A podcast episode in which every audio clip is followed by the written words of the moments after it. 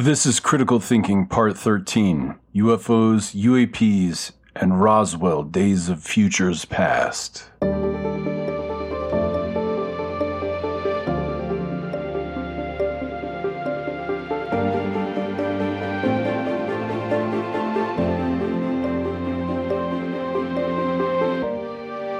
So, we've been on this journey together over the last several episodes, and for me, this has been really, really fun. So, in case you haven't listened to Critical Thought 4, 5, 6, 7, 10, 11, or 12, consider checking those out because it's kind of a ride. In those episodes, we covered quantum field theory, zero point energy, the nature of the universe, quantum time dilation and immortality, and the quantum echo hypothesis. And when we did that, we started talking about our TVs and how the picture in our TVs is made up of tiny light bulbs called pixels. And the pixels in our TV are like the atoms of the universe. But we can break down each of those little pixels in our TV into smaller sub-pixel elements of color. There is a red, blue, and green color element within each pixel. And when you light up those color elements in different strengths and combinations, like for instance blue and red is purple, you can make every color in the spectrum with those color elements, depending on how you combine them. So if you're looking at the TV and then you freeze your HD picture on that TV, but then you turn off the blue and the green elements inside each pixel, you'd only be left with the red, which we would call the red quantum field, so to speak. And across the TV screen, it would look like bright red in some spots, and in some places, it would be black if there was no red there. It would be empty, like if the full picture in that one little place was blue or green. Then there wouldn't be any red there, and some places would be like totally red, and some places might be a little dimmer. And so if you looked only at the red field, you'd see everywhere in that main full picture where red was showing through. But then if you took that red field and you sandwiched on top of it the green one and then the blue one, you'd have your perfect HD picture of your TV. But in reality, instead of a TV picture, the universe that we see around us, we think there's 17 quantum fields. Four of them are force fields and 13 of them are particle fields. So every atom in the universe is kind of like a pixel, but instead of like three color parts, there's really 17 parts that make up each atom. And we can think of those 17 elements in each atom, we can think of them as fields, just like we thought of the red field, the green field, and the blue field when we were looking at the pixels in our TV.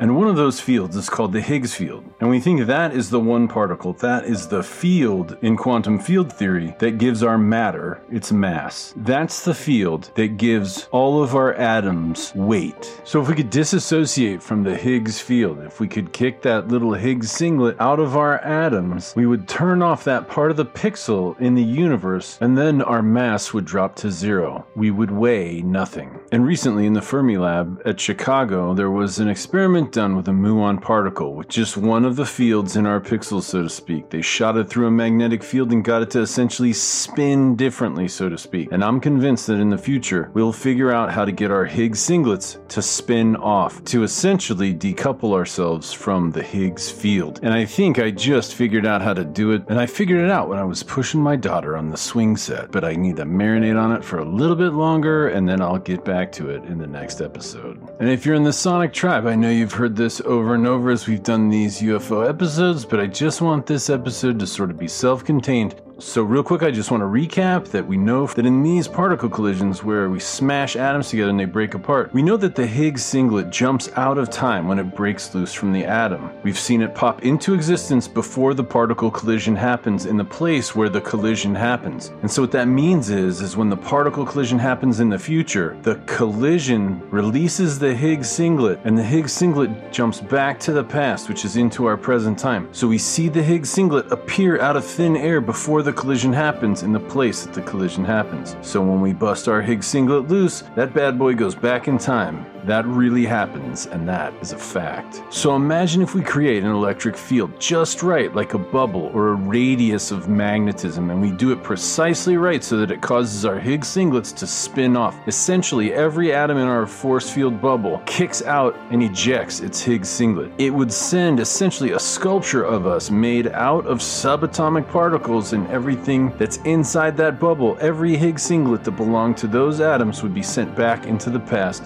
and that is a fact. And it would be awesome, and it's gonna work as long as we don't explode like a nuclear bomb at the speed of light, which we won't I'm pretty sure. And that's really the quantum echo hypothesis. We call that a quantum echo of our future travel because when that Higgs singlet sculpture of everything in our field, when every one of those Higgs singlets jumps out of our atoms and gets thrown back in time, and we did an episode on how that would essentially cause a black hole of gravity because gravity is created by the curvature of time. And if you're not 100% certain exactly what I'm talking about right now, you'll want to go back, push pause, and you want to go back and check out Critical Thinking Part 10 UFOs, UAPs, and the Key to Immortality. That's probably one of my best episodes.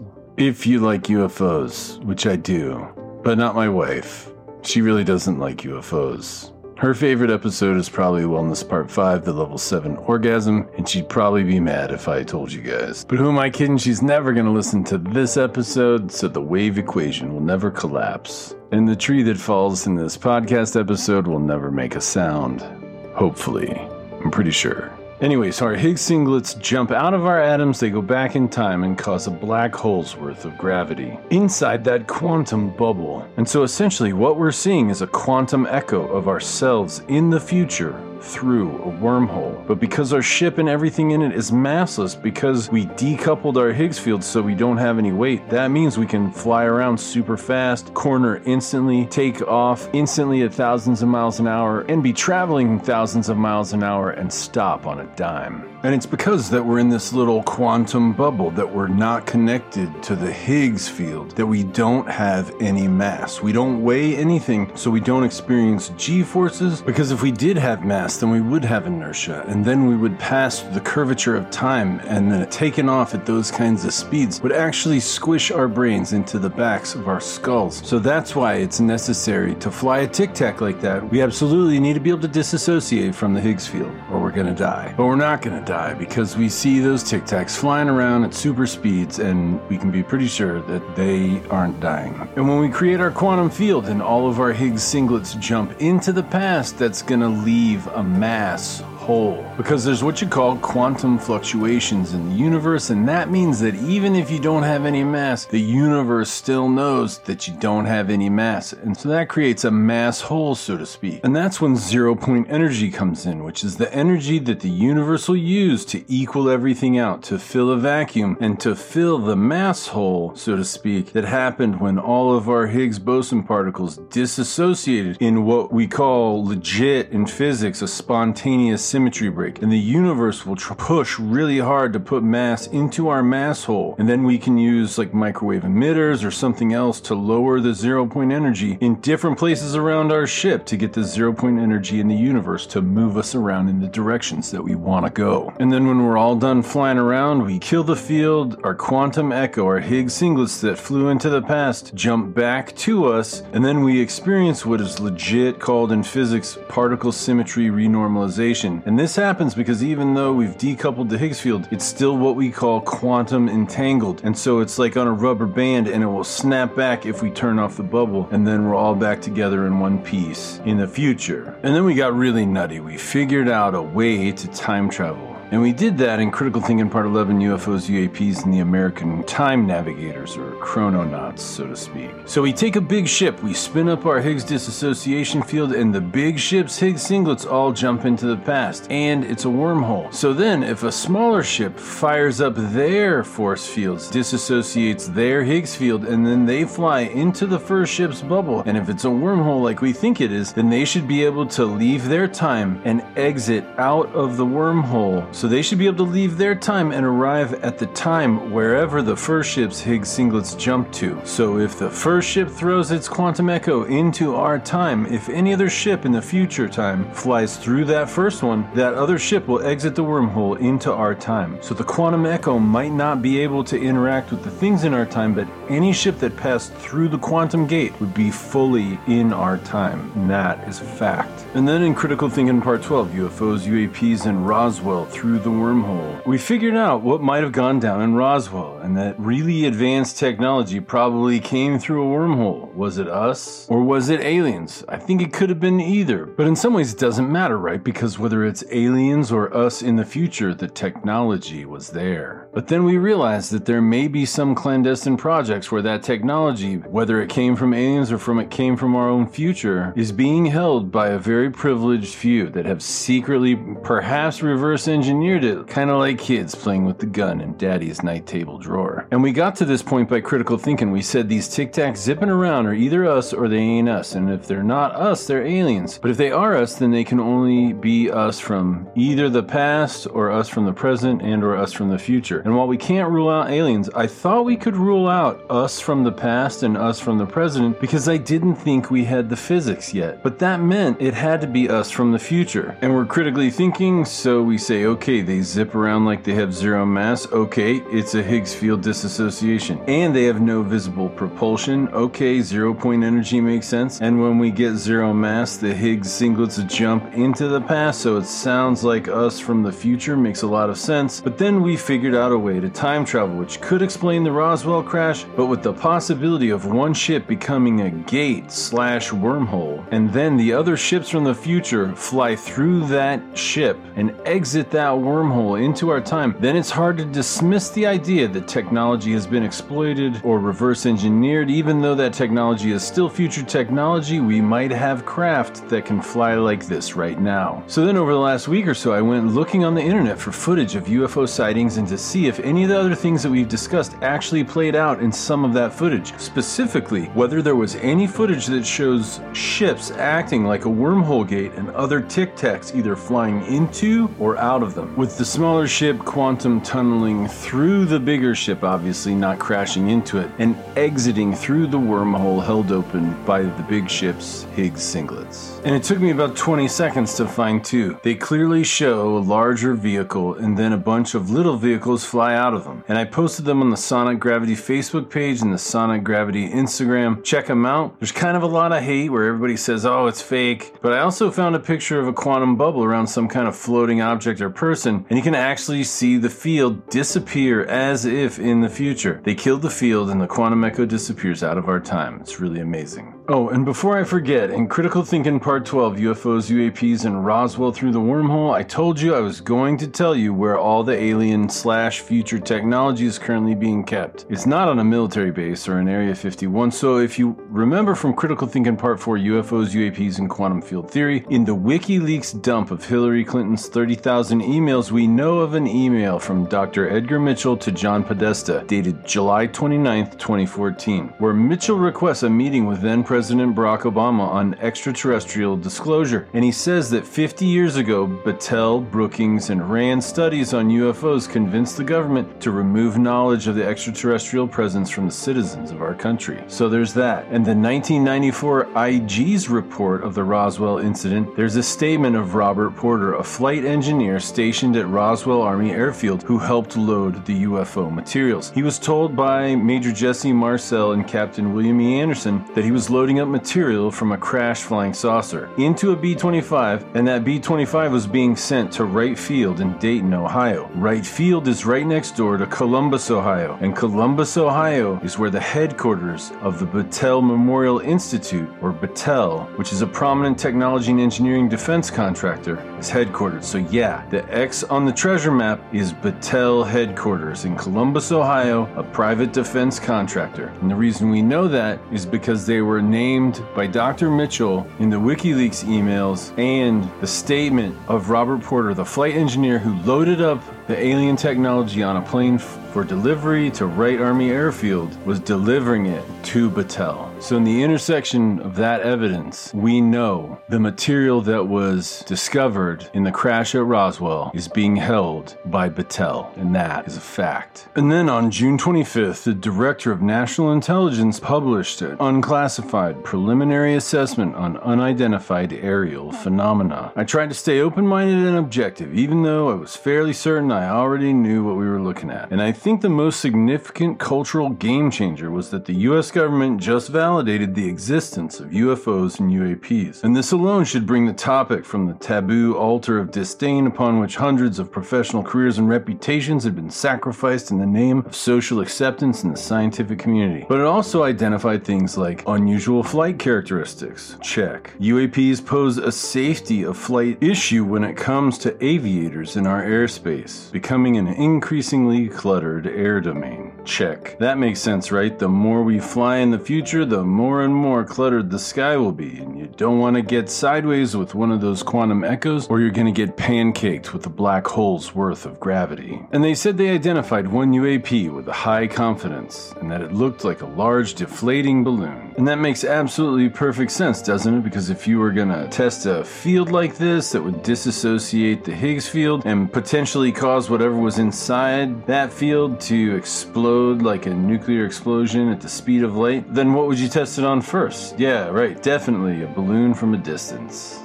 And the report suggested that there were more than one kind of UAPs, that there were a lot more than one UAP. And so that's to say that we probably won't be the only country with this technology for very long. And of course, there's no way to rule out the presence of alien intelligence or alien UFOs and UAPs. And the report said that the UAP activity and the increasing activity would pose a threat to activity in our air domain. But it actually doesn't need to be a problem, does it? Doesn't need to be a threat, since we know that much of that air traffic is probably us. All we'd need to do is write a policy today that helps direct future quantum travel tomorrow. You could say, like, you have to stay at this altitude or go in this direction or stay in certain areas, then we could control where they fly, where they maneuver, and where and how they land. And that's why I think there's a high concentration of UFO sightings in San Diego and Virginia Beach, because in the future we've already prescribed those training areas for this reason. And it won't be long before we figure it out that everything we do right now, including writing messages and policies, will become a time capsule that in the future we'll read and know where to train and how to regulate our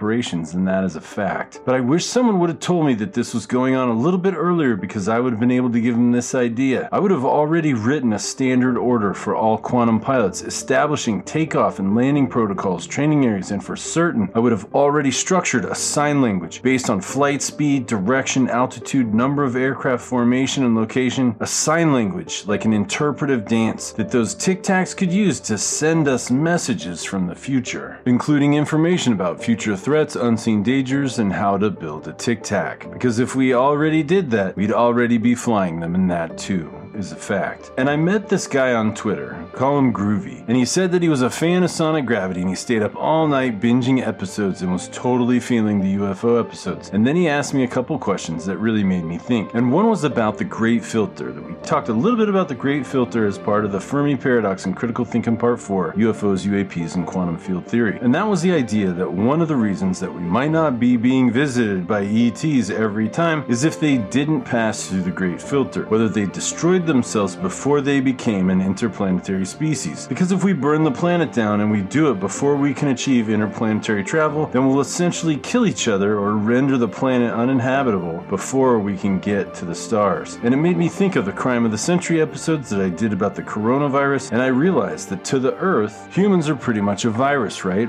We're tearing up things, we're burning things down, we're digging up oil and gas and coal and burning fossil fuels, which is messing up the air, it's polluting the water and causing forest fires and floods and hurricanes. And so, in some ways, humans are a virus, and we're making the planet sick. We're stealing the matter on this planet and making it into something else for our own comfort, just like a virus takes our genetic material and makes it into itself. Because the worst thing that a virus can do is cause its host to get so sick that it dies. So we gotta do what we gotta do. We gotta try to get to the stars without destroying the planet and killing the host, so to speak.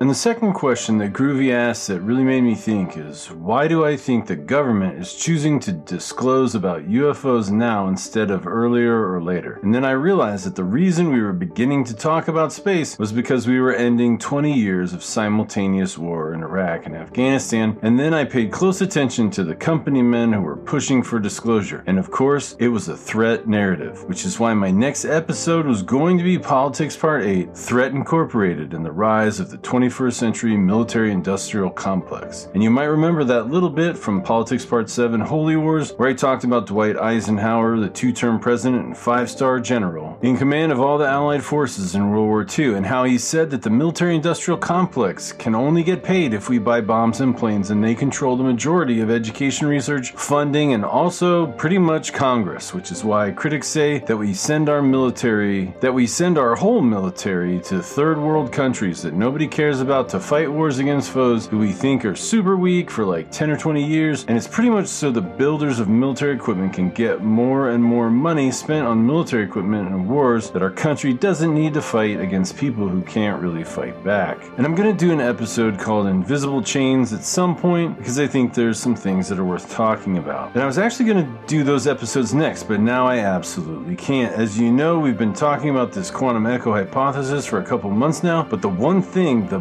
big hole in the hypothesis, is how do we spin off the Higgs bosons? How do we decouple from the Higgs field? And then I was thinking about string theory and pilot wave theory and quantum realism, and while I was pushing my daughter on the swing set, it was I achieved illumination and I figured out exactly how to decouple our Higgs field. I figured out how we will actually create the Higgs displacement field that will enable us to drop our mass to zero, achieve immortality, and fly our tic tacs. And that is a fact. And while I was pushing my little girl on the swings, I began to formulate the models and the analogies that I'm going to use to explain the physics of how we're going to decouple from the Higgs field. And then my mind just exploded even further. My eyes widened and my vision went totally blurry as I hit illumination again because I had a vision, and my consciousness shot through space and time, and all these elements of information that I'd collected my whole life coalesced and assembled in my mind at the speed of a thought. And I experienced a vision, and I saw the theory of everything, the physical mechanics and the math that reconciles Einstein's general relativity and gravity with the standard model of quantum mechanics, string theory, and it was like music to my mind. It's simple, it's so intuitive that when I tell you, you'll think that was easy, and that is a fact. So, the very next episode will be Critical Thinking Part 14 UFOs, UAPs, and the Sonic Gravity Mass Effect. And we're going to talk about how we're going to decouple our Higgs field. And the following episode will be Critical Thinking Part 15 The Sonic Gravity Theory of Everything. And the world will orbit in sonic gravity, and we'll see the universe through the eyes of a madman, and nothing will ever be the same again. And that, too, is a fact.